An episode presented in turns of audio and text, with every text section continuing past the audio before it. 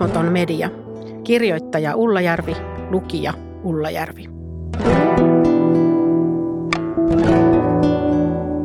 Jakso 4. Armoton media, julmempi some.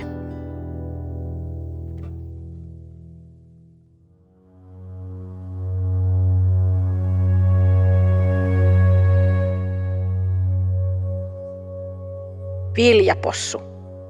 Naamasta näkee, että pulla maistuu. Ulla pulla. Ilkeät sanat tarkoittavat minua. Istun tietokoneella ja luen niitä Facebookin kommenttiketjusta. En tunne tai edes tiedä ketään näistä ihmisistä, jotka minua julkisesti pilkkaavat. Ainoa, jonka tiedän ja olen pari kertaa tavannut, on lääkäri Antti Heikkilä. Hän on julkaissut minua koskevan päivityksen ylläpitämällään julkisella Facebook-sivulla ja linkittänyt siihen myös valokuvaani. Sitten hän on päästänyt nuo ilkeät sanat virtaamaan kommenttiketjuun. Kohta keskusteluketjussa aletaan analysoida syitä ulkonäkööni. Joku heittää Heikkilälle vinkin. Lahjoita Ullalle ilmainen ketokurssi. Lääkäri Heikkilä peukuttaa ehdotukselle, mutta vastaa toivoton tapaus. Tämä Heikkilän kommentti päästää helvetin irti. Olen yhtäkkiä vapaata riistaa. Avasihan mestari itse oman sometilinsä pilkalle. Tuntuu siltä, että seuraajat alkavat suorastaan kilpailla sillä, kuka keksii ilkeämpiä kommentteja. Minua sananmukaisesti isketään vyön alle. Tällaista ulkomuotooni kohdistuvaa pilkkaa ja suoranaista herjaa en ole koskaan aiemmin kokenut. Neljä vuosikymmentä toimittajan töissä ja pitkä kokemus terveysviestinnän ja terveysvalistuksen tutkijana ovat karaisseet kestämään ammatillista väheksyntää ja jopa uhkailua. Olenhan kirjoittanut ravitsemuksen lisäksi muun muassa rokotuksista ja rokotusten vastustajista, eli aiheista, joista tunteet käyvät kuumina – näin järjestelmällinen ja lääketieteen asiantuntijana esiintyvän mielipidevaikuttajan kannustama kiusaaminen on kuitenkin jotain ihan uutta. Sosiaalinen media on armoton. Siellä pahinta on se, ettei kukaan suojele koskemattomuuttasi. Puolustautuminen on lähes mahdotonta, minkä huomaan karusti muutamassa päivässä, kun minut ja muutamat tukijani suljetaan keskustelusta pois. Olen kommentoinut joitakin työtäni ja elämäntapojani koskevia väitteitä ja yrittänyt tehdä itseni näkyväksi, tuntevaksi ihmiseksi. Yhtenä päivänä Heikkilä on poistanut kaikki minun kommenttini ja osan niistä, joissa minua on puolustettu. Kaikki pilkka on jätetty näkyville. Antti Heikkilälle ja hänen kymmenille tuhansille seuraajilleen olen Facebookin loppuun asti viljapossu. 12. luku. Julkinen kiusaaminen haavoittaa. Tämä minun kohdistunut pilkkakirjoittelu tapahtui syyskesällä 2020 lääkäri Antti Heikkilän julkisella Facebook-sivulla. Ortopedi Heikkilä on tunnettu terveysvaikuttaja. Hän on 2000-luvulla pitänyt verkkokursseja vähähiilihydraattisesta eli ketogeenisestä ruokavaliosta – Heikkilä on myös julkaissut erittäin suosittuja, mutta kiistanalaisia kirjoja, joissa hän väittää, että ketogeenisellä ruokavaliolla voi hoitaa lukuisia sairauksia diabeteksestä reumaan.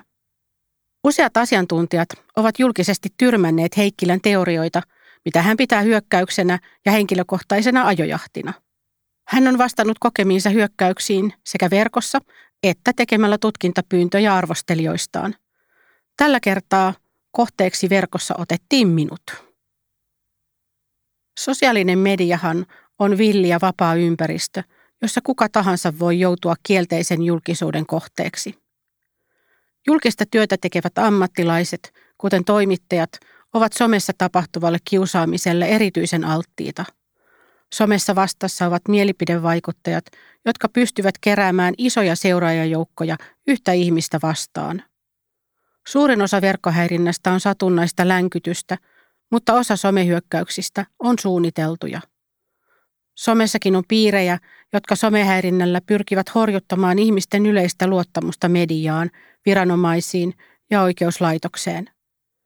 Toimittajien kiusaamisen ja häirinnän taustalla lienee yleensä vain ärsyyntymistä mediajulkisuuteen, mutta joskus vaino on järjestelmällistä ja sen tavoitteena on saada toimittaja lopettamaan uutisointi tietyistä aiheista.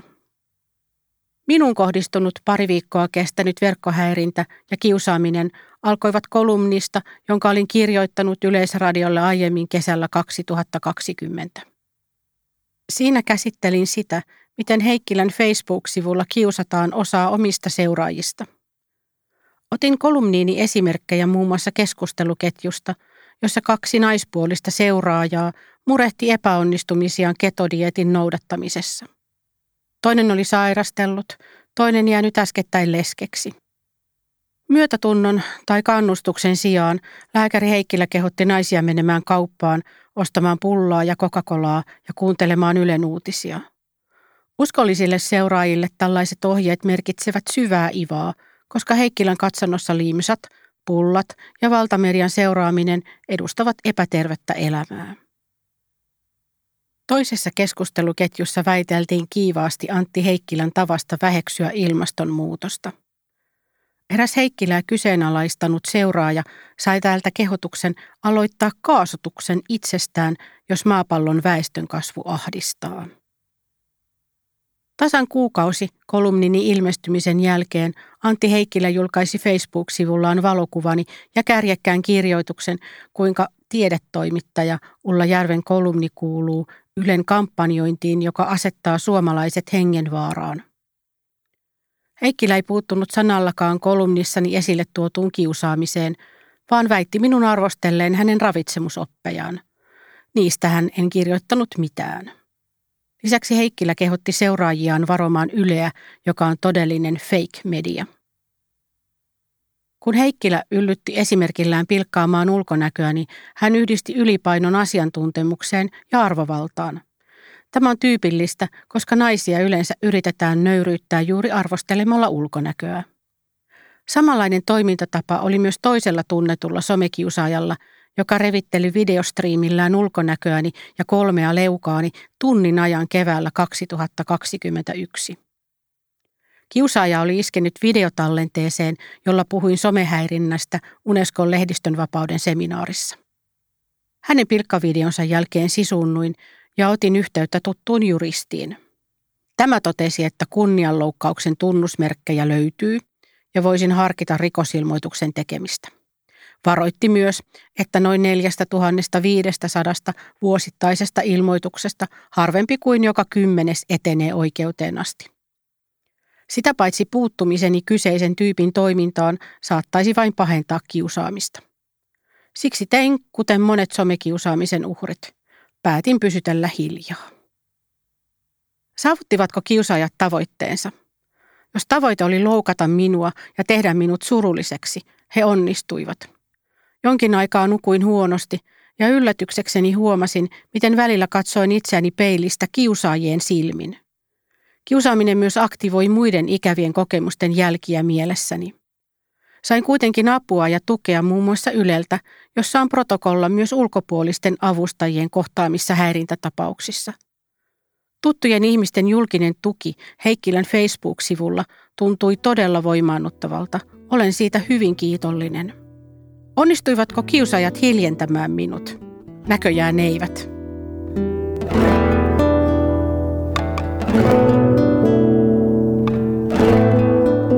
13. luku. Johanna Vehkoon oikeusjuttu oli pitkä kujan juoksu. Voisi tietenkin sanoa, että somessa kiusattu toimittaja saa kerrankin maistaa omaa lääkettään. Oppiipa hän ymmärtämään, miltä tuntuu joutua erittäin kielteisen julkisuuden kohteeksi. Opinko minä siis jotain? No ainakin sen, että julkinen kiusaaminen satuttaa ja siltä on vaikea suojautua – Toisin kuin journalismissa, somejulkisuudessa ei ole mitään pelisääntöjä, ei eettistä ohjeistusta eikä sääntelyä. Lisäksi toimittajiin kohdistuvalla somehäirinnällä on laajempaa yhteiskunnallista merkitystä kuin vain loukatut tunteet. Häirintä tai sen mahdollisuus saattaa estää toimittajia tarttumasta yhteiskunnallisesti herkkiin, mutta tärkeisiin kysymyksiin. Tällaisia aiheita ovat esimerkiksi maahanmuutto, Venäjä, ilmastonmuutos, ja terveysjournalismissa muun muassa ravitsemus, koronapandemia ja rokotteet. Vaikenemisen uhkaa pahentaa se, että voimistuvana ilmiönä Suomessakin on alettu uhkailla toimittajia kantelulla julkisen sanan neuvostoon ja jopa rikosilmoituksilla ja oikeusjutuilla. Somehäirinnän ja uhkailun yhteiskunnallisiin vaikutuksiin on alettu kiinnittää huomiota vasta viime vuosina. Aihetta on tuonut julkisuuteen muun muassa toimittaja ja journalistiikan työelämäprofessori Johanna Vehkoo, joka on joutunut pahimman luokan kiusaamiskampanjan uhriksi. Kirjassa on oikeusjuttu vuodelta 2021. Vehkoo kertoo oikeusprosessista, joka kesti viisi vuotta. Juttu sai alkunsa, kun Vehkoo kirjoitti syksyllä 2016 omassa Facebook-profiilissaan oululaisen someaktivistin Junes Lokan toiminnasta. Vehko oli kuullut Lokan suunnittelevan saapumista hänen uuden kirjansa esittelytilaisuuteen Rovaniemellä ja kokenut olonsa uhatuksi. Vehko aloitti päivityksensä näin. Vähän asiaa suomalaisista natsipelleistä. Myöhemmin hän mainitsi Lokan nimeltä ja kuvaili häntä tunnetuksi rasistiksi. Vehkoon Facebook-kaveri kopioi rajatulle joukolle tarkoitetun päivityksen ja julkaisi sen omalla seinällään, josta se kulkeutui Lokan tietoon. Lokka teki rikosilmoituksen kunniansa loukkaamisesta. Oulun poliisi tutki ilmoituksen ja kaksi vuotta harkittuaan Oulun kihlakunnan syyttäjä vei tapauksen käräjille. Oikeudessa Johanna Vehkoon puolustus vetosi siihen, että Vehko oli arvostellut Lokkaa poliitikkona, koska Lokka oli tuolloin muun muassa Oulun kaupunginvaltuuston jäsen. Lain mukaan kunnianloukkauksena ei pidetä kritiikkiä, joka kohdistuu toisen ihmisen julkiseen toimintaan, esimerkiksi poliitikkona, mikäli arvostelu on kohtuullisuuden rajoissa – Käräjäoikeus ei kuitenkaan pitänyt tätä oleellisena. Päätöksessään vuonna 2019 Oulun käräjäoikeus katsoi, että Lokkaan kohdistunut arvostelu oli tässä irtaantunut hänen politiikastaan ja kohdistunut hänen henkilöönsä. Vehko tuomittiin sakkoihin kunnianloukkauksesta. Meille tapausta seuranneille kollegoille päätös oli järkytys. Kirjassaan Johanna Vehkoo kertoo olleensa päätöksestä paitsi järkyttynyt, myös vihainen. Hän päätti valittaa tuomiosta hovioikeuteen, jotta kiusaajat eivät voittaisi. Rovaniemen hovioikeudessa puolustus näytti videon, jossa Lokka kertoi kannattajilleen, että muiden kirjoittamien tekstien vääristely on hänelle poliittista toimintaa. Videolla hän sanoi myös, että oikeudenkäynti Vehkoota vastaan on hänen menestynein poliittinen tekonsa. Tästäkin huolimatta Rovaniemen hovioikeus piti voimassa käräjäoikeuden tuomion. Minä en ollut varmaan ainoa, joka alkoi pitää vehkoon kohtelua oikeusmurhana ja pelätä, ryhtyvätkö Lokan kaltaiset ihmiset hyökkäämään laajemminkin juuri journalisteja vastaan. Vehko itse ihmetteli sitä, että hovioikeudelta oli jäänyt ymmärtämättä, millainen raaemman ajan internetpoliitikko asianomistaja on. Tämä ruotii ja pilkkaa tuntikausia kestävissä striimeissään niin poliitikkoja, tutkijoita kuin journalisteja. Ennen oikeudessa käsiteltyä Facebook-päivitystään myös Vehko oli joutunut monesti uhkaavan häirinnän kohteeksi. Hän on tunnettu faktantarkistukseen erikoistunut toimittaja, joka on paljastanut jutuissaan vale- ja vihasivustoja – hän oli siis jo valmiiksi Lokan kaltaisten aktivistien ja heidän seuraajiensa hampaissa. Ennen kuin Lokan tekemä rikosilmoitus tuli julkiseksi, tämä ilmoitti aikeestaan julkisella Facebook-tilillään ja pyysi lukiolta lisäkommentteja. Niitä todella tuli, kuten ämmä lainroviolle saatana ja tuutko auttamaan, kun konekivääri rupeaa laulamaan. Johanna Vehko anoi valituslupaa vielä korkeimpaan oikeuteen ja sai sen. Tammikuussa 2022 korkein oikeus lopulta vapautti Johanna Vehkoon kaikista syytteistä. Korkein oikeus tulkitsi lakia toisin kuin alemmat oikeusasteet ja määritteli Juneslokan julkisuudessa toimivaksi henkilöksi. Facebook-päivityksen katsottiin kohdistuneen asianomistajan yhteiskunnalliseen toimintaan, ei vain tämän henkilöön. Korkein oikeus ei kuitenkaan ottanut kantaa yhteen keskeiseen somekiusaamisen keinoon, kiusaamistarkoituksessa tehtyyn rikosilmoitukseen. Tätä ovat julkisuudessa kummastelleet jälkeenpäin sekä toimittajat että jotkut oikeusoppineet. Minunkin mielestäni olisi ollut syytä jatkaa keskustelua siitä, onko oikeusjärjestelmällä kykyä tunnistaa sosiaalisen median ilmiöitä. Oikeusjuttujen käytön painostuskeinona on havainnut myös toimittajien häirintään perehtynyt tutkijatohtori Ilmari Hiltunen. Hänen mukaansa sosiaalisessa mediassa tapahtuva toimittajien kiusaaminen on psykologista vaikuttamista. Institutionaalinen vaikuttaminen taas menee astetta pidemmälle. Se tarkoittaa, että painostustarkoituksessa tehdään kanteluita julkisen sanan neuvostolle tai rikosilmoituksia tai esitetään vahingonkorvausvaateita. Painostuksen tarkoituksena on Hiltusen mukaan vaientaa ja pelotella niin toimittajia kuin kokonaisia työyhteisöjä. Hiltunen ennustaa, että vaikuttamis- ja painostuskeinoista muodostuu selvä uhka vapaalle tiedonvälitykselle. Hän toteaa, että toimittajien kiusaamiseen ei tulisi koskaan suhtautua vain yksittäistapauksina, joihin pitäisi vain tottua. Hiltusen tutkimuksen mukaan suomalaiset toimittajat kokevat olevansa harjaantuneita tavanomaisten, esimerkiksi mainostajien ja poliitikkojen suunnasta tulevien vaikutus- ja painostusyritysten torjumiseen. Verkossa toimittajiin kohdistetut, joukkoistetut häirintä- ja uhkailukampanjat nähdään kuitenkin yleistyvinä ja vaikeasti ennakoitavina uhkina. Sellaiset saattavat leimahtaa yllättäen – Työsuorituksen tai ammattiroolin sijaan häirintä kohdistuu tyypillisesti journalistin henkilöön ja persoonaan. Jaana Vehko kuvailee kohtaamansa institutionaalisen vaikuttamisen seurauksia näin. Syytteellä ja tuomiolla sananvapausrikoksesta voi olla kahdenlaisia vaikutuksia ihmisen omaan sanankäyttöön. Siihen voi suhtautua uhmakkaasti tai alistuvasti. Minusta se teki varovaisen ja hiljaisen. Myöhemmin kirjan ilmestymisen jälkeen Vehko on kuitenkin todennut, ettei hän pelkää enää kiusaajiaan.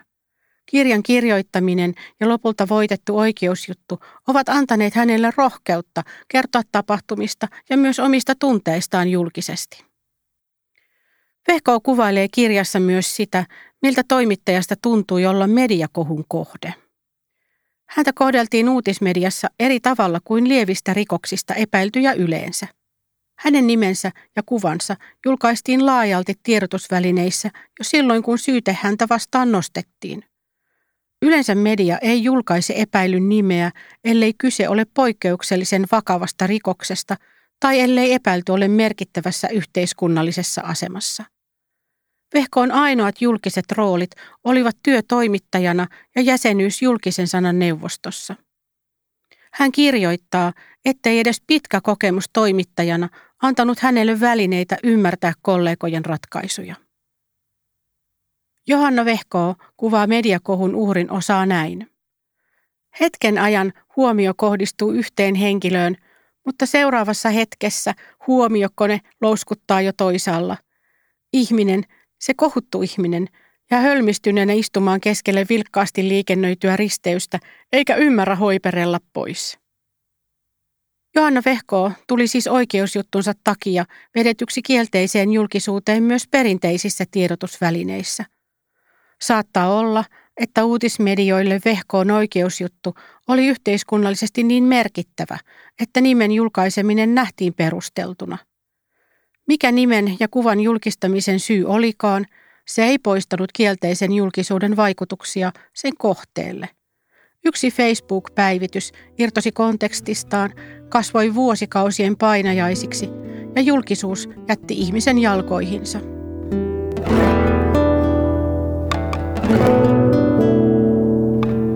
Neljästoista luku. Sosiaalinen media ja uutismedia kietoutuvat yhteen. Kielteisen mediajulkisuuden uhrin taakkaa kasvattaa joutuminen sosiaalisen median ja perinteisen median yhteiseen riepotukseen. Kohuissa perinteinen media ja sosiaalinen media valitettavasti ruokkivat toisiaan. Sosiaalisen median algoritmit suosivat kuohuttavia uutisia, joita jaetaan ja kommentoidaan. Siksi perinteisellä medialla on kiusaus mitata juttujensa suosiota somessa. Jaettavana on huomiota ja uutisvoittoja, jotka merkitsevät isompaa lukijakuntaa ja sen ansiosta isompia mainostuloja. Ja vaikka perinteinen media toimisikin vastuullisesti, julkaisisi vain oikeita tietoja ja käyttäisi asiallisia sanoja, jossain vaiheessa voi koittaa hetki, jolloin kohu irtoaa perinteisen median hallinnasta ja muuttuu someilmiöksi, josta kukaan ei ole vastuussa. Siitäkin voi toisaalta kirjoittaa lisää juttuja. Takavuosina saatettiin jopa journalistipalkintojen perusteluissa kiitellä, jos toimittajan juttu oli synnyttänyt somepöhinää. Istuin 2010-luvun puolivälissä julkisen sanan neuvoston jäsenenä. Huomasin useiden kanteluiden syntyneen vasta sitten, kun uutisjuttu oli alkanut elää omaa elämäänsä sosiaalisessa mediassa. Jutun kohde oli esimerkiksi saanut tarkistaa omat sitaattinsa ennen julkaisua, mutta järkyttyi, kun varsinainen kohu ja kohteeseen kohdistuva vihapuhe käynnistyivät tiedotusvälineen keskustelupalstalla tai somesivustoilla – Kielteisen mediajulkisuuden kohteeksi joutuvat ihmiset moittivatkin toimittajia usein siitä, etteivät nämä ole varoittaneet juttujensa seurauksista. Mutta joskus toimittajakaan ei voi ennustaa, millaiset asiat johtavat negatiivisen julkisuuden kierteeseen. On myös tyypillistä, että sosiaalisessa mediassa asiat irtoavat yhteyksistään, eikä moni keskustelija ole edes lukenut alkuperäistä lehtijuttua tai tiedä, mistä kohu on lähtenyt liikkeelle. En usko, että minua haukkuneista Antti Heikkilän faneistakaan moni oli lukenut kolumniani, saati mitään muuta, mitä olen kirjoittanut. Moni keskustelija jopa leuhki sillä, ettei koskaan lue Ylen juttuja, mutta he olivat silti Heikkilän tukena kiusaamassa minua. Onko tiedotusväline vastuussa enää sosiaalisen median jälkikohusta? Tai tunnistavatko toimittajat sitä, miten sosiaalinen media vaikuttaa heidän työhönsä?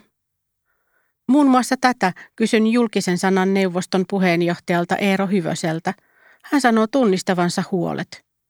Hyvösen mukaan toimituksissa ei suinkaan vähätellä sosiaalisen median vaikutusvaltaa – tekevät hän toimittajat itsekin yhä enemmän juttuja esimerkiksi poliitikkojen ja muiden julkisten somepäivityksistä. Sosiaalinen media on muuttanut journalistien roolia julkisuuden portinvartioina. Ennen julkisuuden agendalle nousevia asioita ja ihmisiä rajattiin toimituksissa, mutta nyt jokainen voi pyrkiä hallitsemaan omaa julkisuuttaan, muistuttaa Hyvönen. Hyvönen näkee sosiaalisen median moniäänisyydessä myös paljon hyvää. Kun maailma ei ole mustavalkoinen, voi sosiaalisen median voima tuoda myös tiedotusvälineissä vähän näkyviä asioita ja ihmisiä paremmin esille. Se, mistä Hyvönen varoittaa niin toimittajia kuin meitä kaikkia, on sosiaalisen median hallitsemattomuus. Journalisteille Hyvönen näkee ainoaksi vaihtoehdoksi sen, että oma työ tehdään erittäin huolellisesti siten, että jutuista löytyvät vaikeaselkoisen asian eri puolet ja tulokulmat. Vaikka kuinka toimittaja pitäisikin mielessään, että epäsuotuisia tietoja vuotavalla taholla voi olla myös henkilökohtaisen hyötymisen tarkoitus, se voi kiireessä tai työn imussa painua taka-alalle. Siksi vaaditaan hyvösen mukaan tarkistamista ja tarkistamista. Suuri vastuu on journalistisen työprosessin esihenkilöillä ja päätoimittajavastuussa olevilla. Hyvänen muistuttaa, että mediakohut ovat aina melko sattumanvaraisia. Aina ei vaan voi tietää, millaiseen aiheeseen median huomio kohdistuu. Samoin kuin on mahdoton ennustaa, mihin yksityiskohtaan tai tapahtumaan suuri yleisö tarttuu, hän selittää ja jatkaa. Sitä paitsi media ei ole kaiken kattava uutistyössään eikä edes tasapuolinen toiminnassaan, joten julkisuus ohjautuu joskus sattumanvaraisillakin kriteereillä tiettyyn suuntaan. Joudummeko siis vain tyytymään nykyiseen tilanteeseen, jossa sosiaalinen media on villi ja vapaa kohumylly, jolle kukaan ei mahda mitään?